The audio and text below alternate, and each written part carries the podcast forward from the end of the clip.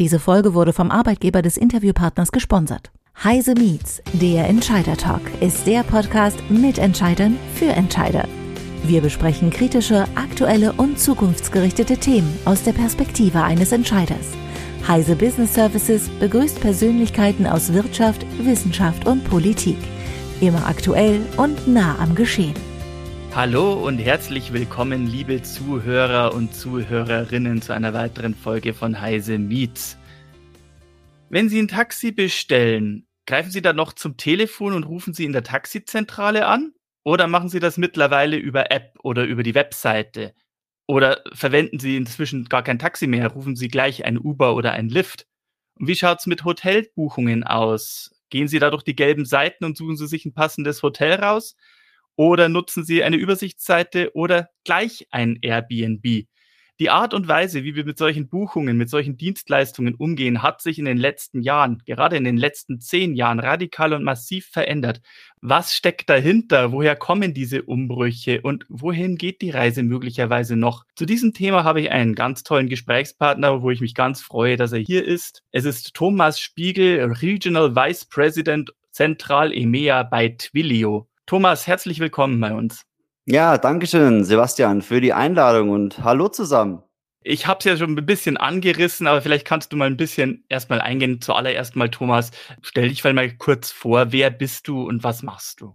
Ja, genau, sehr gern. Mein Name ist Thomas Spiegel. Ich bin bei Twilio jetzt seit in etwa fünf Jahren. Und was wir im Grunde machen, ist Kommunikation auf ein neues Level zu heben.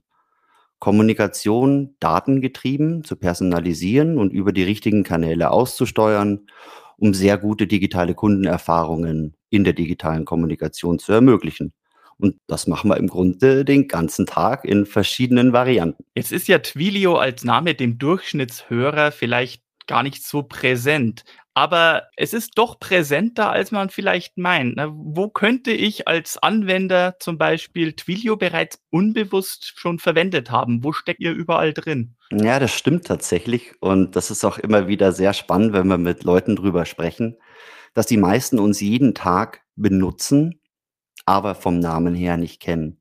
Das hat den Hintergrund, dass wir nicht in Erscheinung treten, sondern wir im Grunde Unternehmen dazu befähigen, gute Kommunikation in ihre Produkte, in ihre Customer Support Angelegenheiten und Ähnlichem zu integrieren.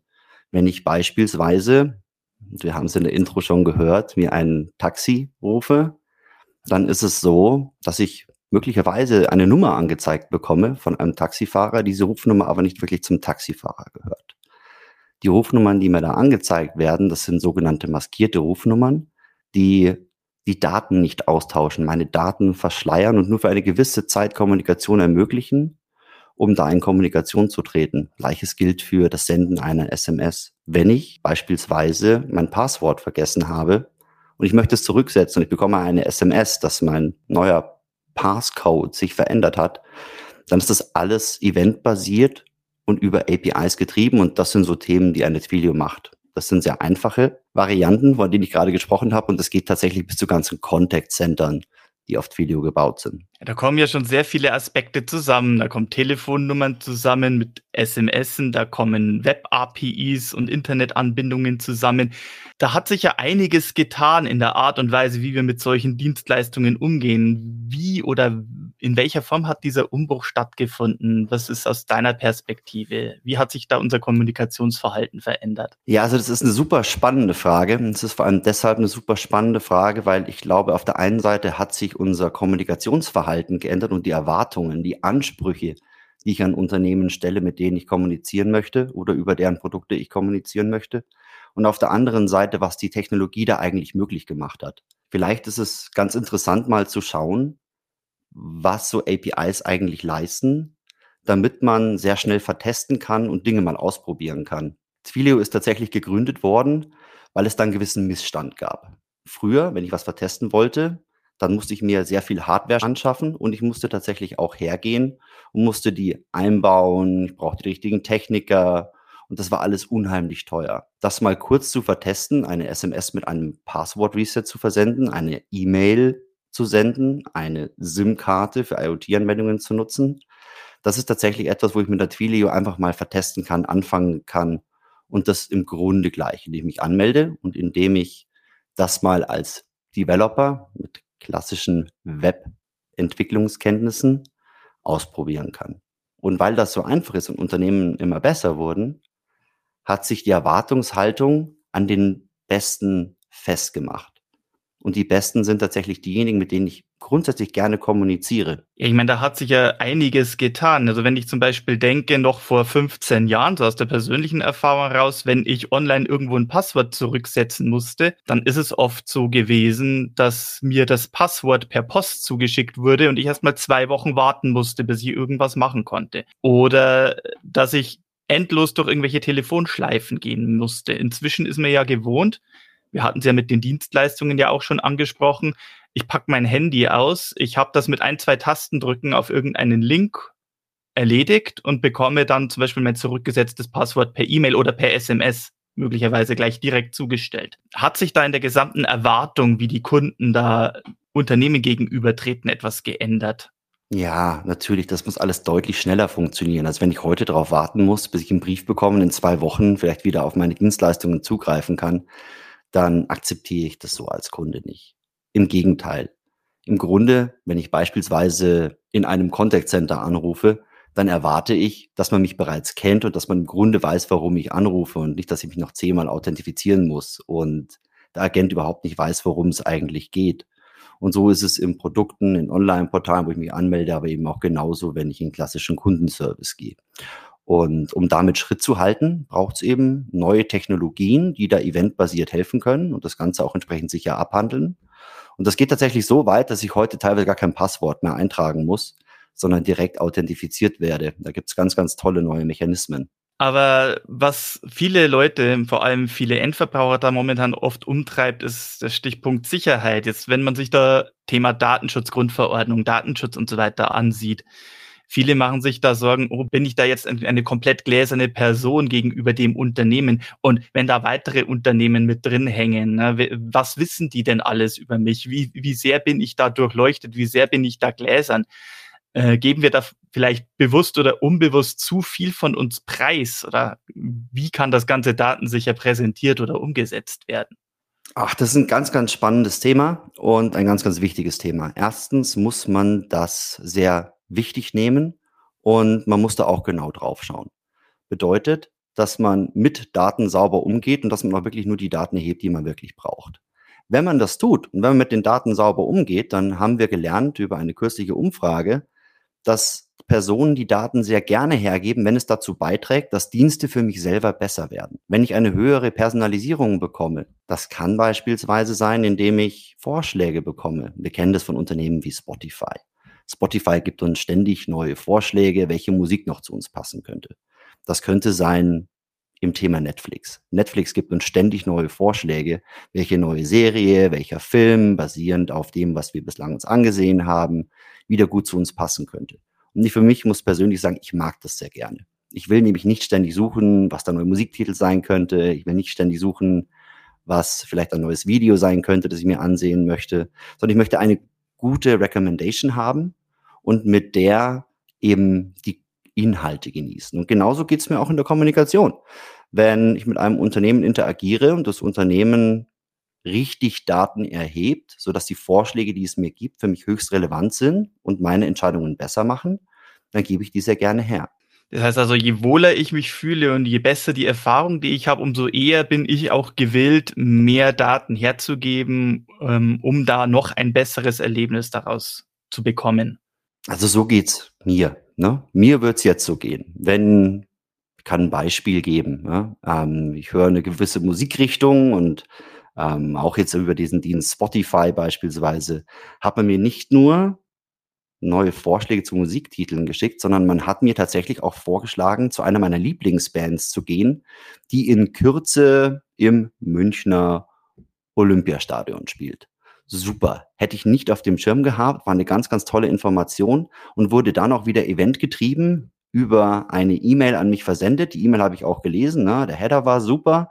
Und ich habe nicht nur für mich, sondern auch für meine Freunde Karten gekauft. Und jetzt war ich natürlich der Hero Und genau sowas will ich haben. Da gebe ich meine Daten gerne her, auch meine Präferenzen, wenn dann so gute Empfehlungen kommen, die mich dann auch noch von meinen Freunden gut dastehen lassen tatsächlich. Na, das ist gut.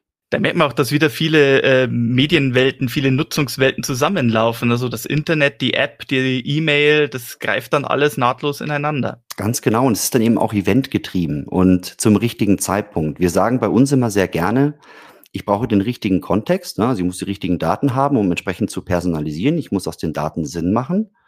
Und von da gehe ich dann her und gehe über den präferierten Channel. Ne? Bei einem Channel kann mir entsprechend jetzt eine E-Mail, ist das ein Videocall, ist das ein Telefonanruf oder ähnliches, hin zum eigentlichen Empfänger. Und zwar so, wie er es gerne hätte. Und diese Präferenzen, die lassen sich ja immer sehr, sehr gut vom Nutzerverhalten ableiten.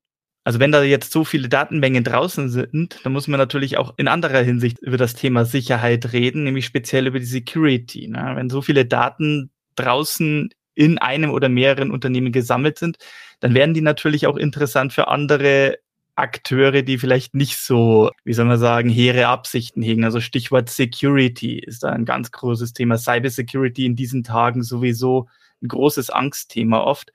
Und ich glaube auch Twilio hat da nicht sonderlich liebsame Erfahrungen bereits sammeln äh, dürfen mit diesem Bereich. Ja, das stimmt. Ja. Und das ist ähm, absolut ärgerlich, wenn mit Daten nicht richtig umgegangen wird, beziehungsweise wenn Daten entsprechend nicht dem eigentlichen Zweck zugeführt werden. Was ich damit sagen will, ist, es geht erstmal darum, dass ich legitime Daten erhebe. Also erstmal muss ich schauen, dass ich nur die Daten erhebe, die ich auch wirklich brauche und dann muss ich die auf ein Minimum reduzieren. Das ist Best Practice, das ist der Standard. Wo wir über Standard sprechen, ist auch wichtig, dass ich standardgemäß nach den klassischen Zertifizierungen mit diesen Daten umgehe, um ein gewisses Sicherheitslevel aufrechtzuerhalten. Leider ist niemand gefeit davor, dass es nicht irgendwo Lücken gibt. Leider ist niemand gefeit davor, dass es nicht auch diese klassischen Bad Actors, von denen man spricht, gibt. Und man kann nur versuchen, so gut es geht, alles dafür zu tun, damit solche Themen nicht vorkommen und tatsächlich ist es aber so, dass die größte Chance auch in diesem Sammeln von Daten liegt. Wir haben herausgefunden, in einer unserer kürzlichen Studien, dass Unternehmen unheimlich viel Geld liegen lassen, weil sie die Daten nicht korrekt erheben und weil sie, so wie es die Besten tun, nicht die klassischen Referenzen und personalisierten Inhalte anbieten. Unternehmen sind deswegen angehalten, besonders jetzt, wo alles so ein bisschen enger wird, wo das Geld nicht mehr so locker sitzt, möglichst effektiv mit ihren Ressourcen, und in dem Fall ist es Geld für Kundenakquisition, in dem Fall ist es das Geld, das man ausgibt, um mit Kunden weiter in Kontakt ins Geschäft zu treten, einzugliedern und anzubinden. Und deswegen brauche ich das, damit ich das maximal gut machen kann und im Grunde dann auch mehr Geschäft drüber mache. Wir haben ja schon darüber geredet, wie sich das Verhältnis vom wieder User, wieder Anwender mit der Firma, mit dem Unternehmen kommuniziert geändert hat. Gilt das auch andersrum? Hat sich auch an der Art und Weise, wie Unternehmen mit Kunden in Kontakt treten und kommunizieren, geändert? Ja, tatsächlich schon. Und da glaube ich, haben wir jetzt eine ganz, ganz spannende Zeit hinter uns. Besonders während dem Corona-Thema war es ja tatsächlich so, dass Unternehmen angehalten waren, irgendwie auf digital umzustellen. Also wenn jetzt keiner mehr in mein Ladengeschäft kam, weil keiner mehr rausgehen durfte, dann musste ich irgendwas machen und ich musste handeln. Und was man da gesehen hat, ist, dass in dieser Zeit sehr schnell, innerhalb von zwei bis vier Wochen, 94 Prozent der Unternehmen handeln mussten und dafür ihre Technologiebudgets hochgeschraubt haben. Meistens, oder sagen wir, wie es halt immer so ist, wenn man was schnell machen muss, dann übertreibt man es ein bisschen und tut man dem Guten zu viel. Man nimmt sehr viele Systeme, sehr viele unterschiedliche Systeme mit auf, um in diese Digitalisierung mit einzutreten. Und so wurde, das hat man in einer unserer Studien herausgefunden, sehr, sehr viel Geld, tatsächlich 69 Milliarden in digitale Customer Engagements, Kundeninteraktionen investiert, aber so richtig was gebracht hat's nicht. 13 Prozent der Konsumenten finden, dass die digitale Kundenansprache wirklich exzellent funktioniert. Das bedeutet im Umkehrschluss, dass 87 Prozent das gar nicht so super finden.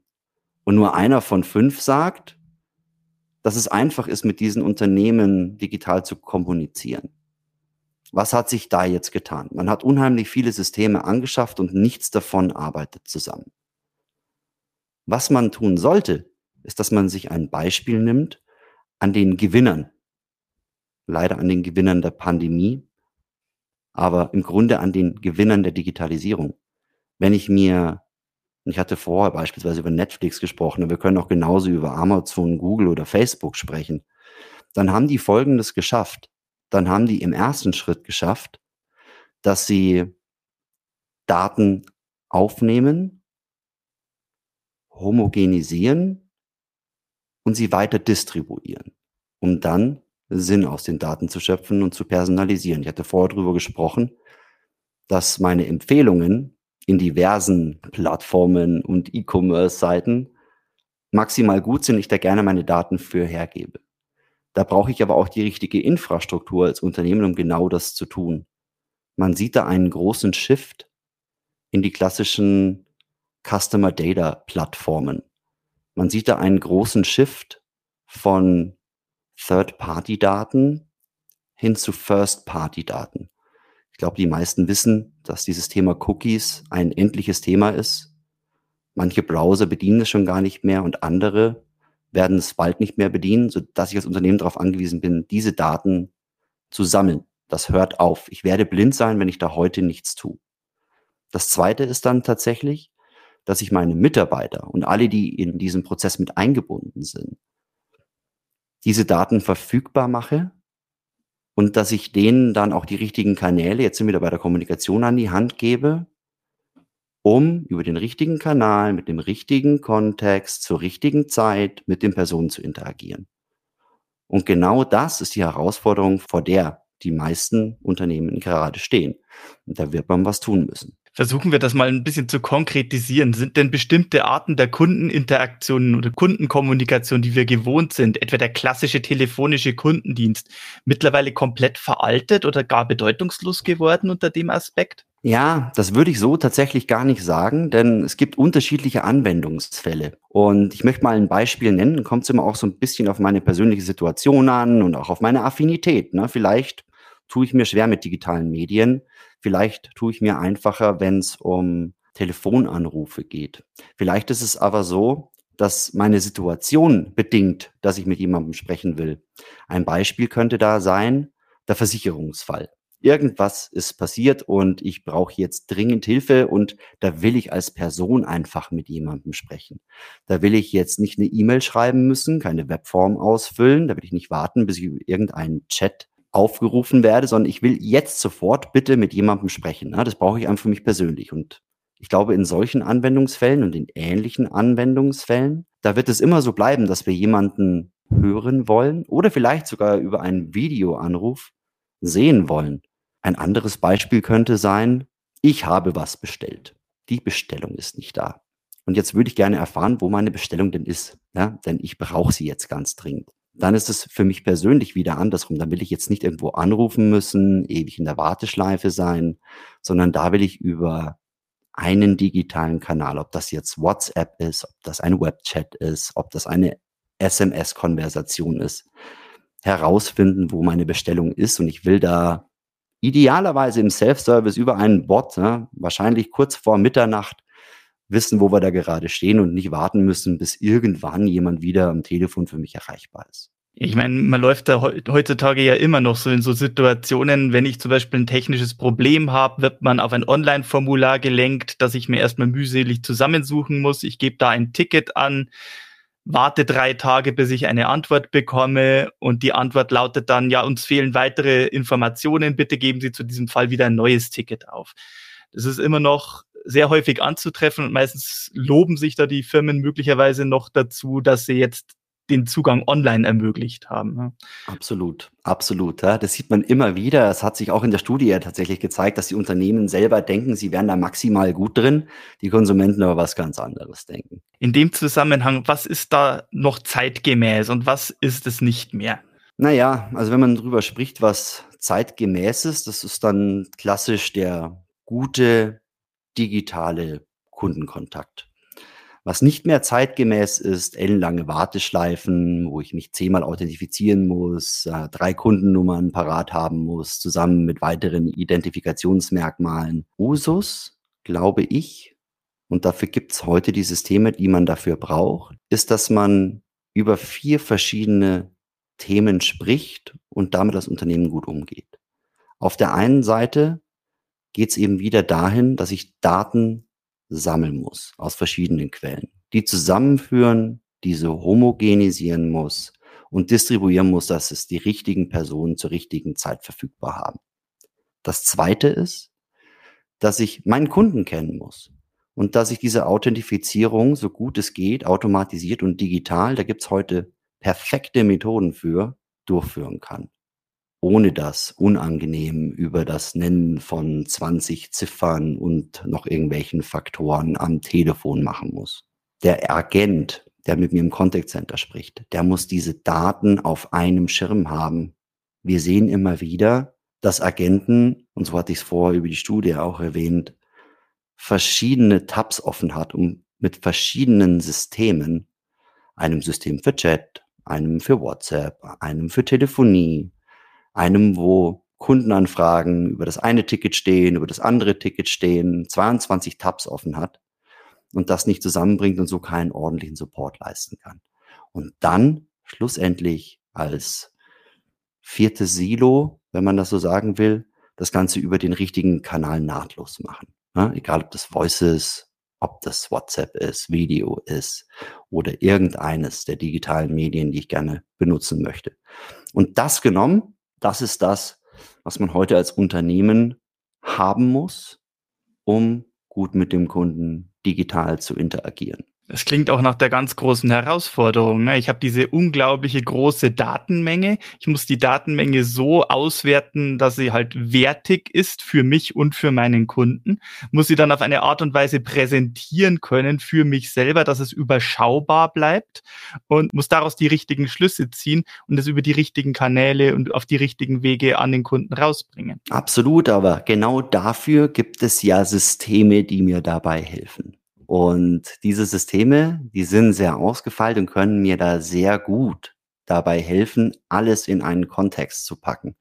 Ich verstehe sehr gut, wenn jemand sagt, na, wir hatten vor das Beispiel von Amazon, Netflix, Google und Co., dass ich vielleicht selbst gar keine solche Entwicklerschar habe, um das alles anzupassen und für mein Unternehmen in die Form zu bringen. Aber ja, mit den verfügbaren Tools und Methoden, die es natürlich auch von der Twilio gibt, das muss ich jetzt parallel mal mit einwerfen, bin ich eben gut aufgehoben und muss ich nicht alles selber machen und kann ich es mit, ich sag mal, rudimentären Webkenntnissen gut hinbekommen. Und zwar so gut hinbekommen, dass ich am Ende nicht Renten bezahle, an Systeme, die mir Kunden immer wieder zutragen und wo ich für jede Transaktion zahlen muss. Ich glaube, gerade jetzt, wo das Geld auch nicht mehr so locker sitzt und viele auf Profite schieren, muss ich dahin kommen, effizient Kunden zu gewinnen und auch bei mir zu behalten. Und das schaffe ich, indem ich mich differenziere. Das tue ich über personalisierte Kommunikation und natürlich mein Produkt, das ich anbiete. Aber Kommunikation ist da ein ganz, ganz essentieller Bestandteil von. Wir haben jetzt die ganz großen natürlich hier in dem Zusammenhang genannt, also Amazon, Google und Netflix und Spotify sind ja im heutigen Webzeitalter ja auch Unternehmen, die quasi in aller Munde sind. Wie profitiert jetzt der, äh, sagen wir mal, der typische deutsche Mittelständler, der Retailer, der Zulieferer von all dem? Na, indem ich genau solche Systeme, wie die Twilio 1 anbietet, nutze, denn da habe ich vieles schon als Building Blocks vorgefertigt. Ne? Wir hatten ganz am Anfang drüber gesprochen, dass man über die Nutzung von APIs und diversen Systemen nicht mehr alles von der Pike selber machen muss und ich keine großen Systeme mit Spezialkenntnissen mehr aufsetzen und anschaffen muss, sondern da auch schnell mal vertesten kann. Häufig stellt sich in solchen Unternehmen ja die Frage, was rentiert sich für mich und was rentiert sich für mich nicht. Und da brauche ich einen einfachen Einstieg. Auch den schafft man mit einer Twilio, bei dem ich einfach mal vertesten kann für ein ganz, ganz schlankes Budget oder eben sogar umsonst. Passt das für mich? Ist die Anbindung richtig? Kommt es gut bei meinen Kunden an, um von da dann weiterzumachen und weiter aufzubauen? Wir haben so gesehen, da ist eine ordentliche Reise jetzt hinter uns, so von dem klassischen Briefverkehr und ich habe nur einen telefonischen Ansprechpartner hin zu dieser multifunktionalen Welt über diverse Kanäle, die alle zusammenlaufen, zusammenlaufen müssen und gemeinsam gehandelt werden. Und auch inzwischen einfach so das Bequemlichkeitsverhalten, dieses, ich kann das alles über eine App oder vielleicht noch besser einfach nur über einen Webbrowser, über mein Telefon, über mein Smartphone regeln wohin wird die Reise noch weitergehen? Das ist ja keine Entwicklung, die jetzt plötzlich stehen geblieben ist. Was werden künftige Erwartungen sein, die Anwender an Unternehmen stellen werden? Und was wird sich an der Art und Weise ändern, wie so Produkte und Dienstleistungen bereitgestellt werden? Na, da kann ich vielleicht noch ein abschließendes Beispiel geben, ähm, wie ich mir das persönlich vorstelle, aus einem Erlebnis sprechen, das ich vor kurzem erst hatte, wird vielen vielleicht ähnlich gegangen sein. Wir, wir sind umgezogen. Ja, und wie wir umgezogen sind, habe ich in der neuen Wohnung einen Kühlschrank bestellt. Und weil momentan Produkte nicht so arg gut verfügbar sind, habe ich den da bestellt, wo er verfügbar war. Und das war über ein Online-Portal. Jetzt wird es manchen vielleicht ähnlich gehen. So einen Kühlschrank holt man eigentlich lieber im Ladengeschäft, weil da kann ich hingehen, wenn irgendwas ist. Naja, der Kühlschrank kam, der Kühlschrank wurde eingebaut, er wurde online bestellt, ja, aber mit Aufbau. Und dann waren die Aufbauer weg, Kühlschrank war angeschlossen und auf einmal fing der ganz laut zu brummen an. Und ich dachte mir, hm, was mache ich denn jetzt? Kann jetzt schlecht ins Ladengeschäft gehen, doch hoffentlich erreiche ich da jemanden und wird das auch gelöst, dass ich ein Austauschgerät bekomme. Und dann bin ich tatsächlich auf die App gegangen und hatte mit der App den Support kontaktieren wollen. Und ich wurde relativ schnell durch eine, man sagt Customer Journey geleitet, die schon wusste, dass ich heute einen Kühlschrank bekommen habe. Und wenn ich jetzt den Support kontaktieren möchte, geht es dann denn vielleicht um den Kühlschrank, der gerade angeliefert wurde. Und da war ich schon ziemlich begeistert und dachte mir, oh ja, doch, ja, geht um den Kühlschrank, den ich gerade geliefert bekommen habe. Naja, die Frage, die sich dann stellte, ist, wie will ich denn kommunizieren? Will ich über einen Chat kommunizieren oder will ich vielleicht sogar angerufen werden? Und dachte ich mir, ja, irgendwie will ich jetzt schon mit jemandem sprechen. Und dann wurde mir angeboten, dass ich angerufen werde. Das hat keine Minute gedauert. Ich wurde angerufen, hatte sofort einen Agenten am Telefon, der gesagt hat, ah, Herr Spiegel, hallo, ja, geht's um den Kühlschrank, der gerade kam? Ja, genau, richtig, geht um den Kühlschrank, der gerade kam. Ist das der, der so brummt im Hintergrund? Ja, genau, das ist der, der so brummt im Hintergrund. Ja gut, den müssen wir natürlich austauschen. Schauen Sie her, das machen wir hier und so und da. Und das war einfach nur wahnsinnig gut. Besser als in vielleicht dem ein oder anderen Ladengeschäft. Und das ist, worauf ich mich als Unternehmen vorbereiten muss.